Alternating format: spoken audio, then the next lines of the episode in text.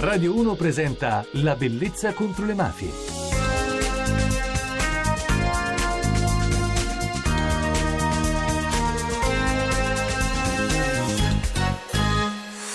Buonanotte da Francesca Barra e benvenuti alla Bellezza contro le mafie. Aveva 4 anni, il 23 settembre del 1983, Alessio Cordaro, figlio di Lia Pipitone. Sua mamma aveva 25 anni, ma morì in circostanze ancora da chiarire. Nel libro scritto con Salvo Palazzolo Se muoio sopravvivimi, Alessio ripercorre le tappe della vita di sua mamma, dalla sua strada d'amore con suo padre alla vita segnata da Antonino Pipitone, boss del clan Acquasanta e padre di Lia accusato da alcuni pentiti di aver ordinato l'eliminazione di sua figlia per una presunta relazione extraconiugale, anche se è stato assolto in tutti e tre i gradi di giudizio. Alessio non si dà pace ed è qui con noi alla bellezza contro le mafie.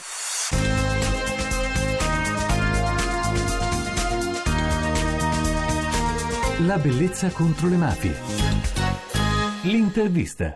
Ciao Alessio, grazie per essere ancora qui con noi. Grazie a voi e buonasera a tutti gli ascoltatori. Spesso sono proprio i figli o i familiari più vicini alle vittime eh, innocenti che cercano da soli anche la verità o che attraverso dei libri, degli spettacoli, degli interventi cercano di riaccendere eh, i riflettori sulle vicende e anche di convincere gli inquirenti a non chiudere le indagini. Chi secondo te ti sarei fatto un'idea poteva volere la morte di una ragazza di 25 anni? Innanzitutto Innanzitutto chiariamo anche che tua mamma apparteneva ad una famiglia mafiosa. Allora, in realtà suo padre anni dopo durante un processo fu accusato per associazione mafiosa. Sì. A maggior ragione dico questo è uno degli aspetti che lascia parecchi dubbi, nel senso che risulta inverosimile pensare che la figlia di un esponente di Cosa Nostra possa morire casualmente in una rapina e ancora di più pensare che l'indomani a questa non ne sussegua nessuna conseguenza. Nel senso generalmente nessuna vendetta, certo laddove sì. questa accada i balordi la, la paghino in questo caso. In realtà non, non, è seguito nulla né da un punto di vista legale né tantomeno da un punto di vista criminale. Da lì ad associare le due cose ne passa veramente tanto di acqua sotto i ponti. È un dubbio, è una domanda che mi pongo io stesso, alla quale oggi non, non sono in grado di dare risposta. Speriamo che questo libro sia un primo passo in questa direzione, onestamente. I ricordi di un bambino di 4 anni spesso sono indotti e tu credo che li abbia ricostruiti in questi anni anche grazie a tuo padre che non, non, ti ha permesso di dimenticarla. Questo lavoro di ricostruzione dei ricordi, di memoria, è stato doloroso per te oppure illuminante? Più che altro doloroso, nel senso che prendere la verità e soprattutto una tragica verità come questa non può che essere doloroso. Effettivamente io ho qualche piccolo flash, qualche piccolo ricordo di mamma, in altri casi mi sono posto anche io lo stesso interrogativo, cioè se quello che ricordo sia una costruzione costruzione dettata dagli anni e dai racconti di parenti e amici. In compenso non ti nascondo che con la scrittura del libro ho avuto la possibilità di conoscere aspetti di mamma che ignoravo, parte del suo carattere, il suo essere testarda e combattiva. Questo anche grazie ovviamente agli incontri con i compagni di scuola, con gli amici dell'epoca. Ovviamente i parenti a me più vicini, i genitori da parte paterna, mio padre, me ne hanno sempre dato un'immagine comprensibilmente addolcita di mamma.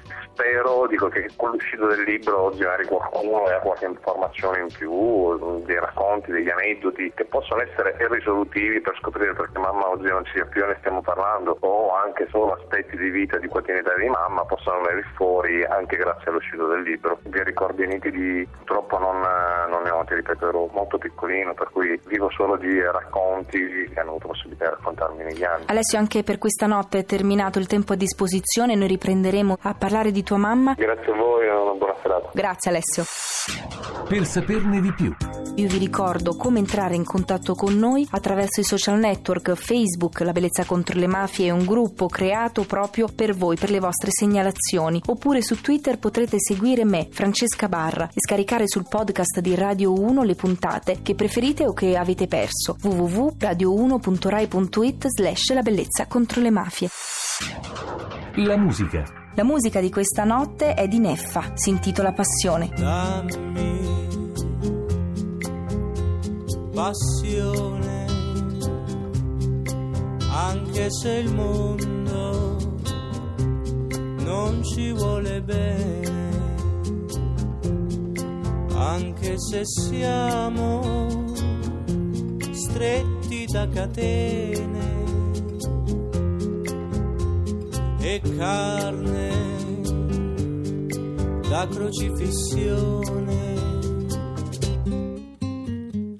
Presto noi sogneremo distesi al sole di mille primavere senza il ricordo questa prigione, di un tempo lontano ormai. Abbracciami e non lasciarmi qui, lontano da te, abbracciami e fammi Che importa se questo è il momento in cui tutto comincia e finisce, giuriamo per sempre però. Siamo in un soffio di vento che già se ne. La puntata di questa notte è terminata, vi ringrazio per essere stati come ogni notte in compagnia della bellezza contro le mafie, ringrazio il regista Enrico Maglia e la parte tecnica Claudio Rancati. Domani non andremo in onda perché è giovedì, quindi noi ci risentiremo venerdì notte. Grazie da Francesca Barra e buonanotte.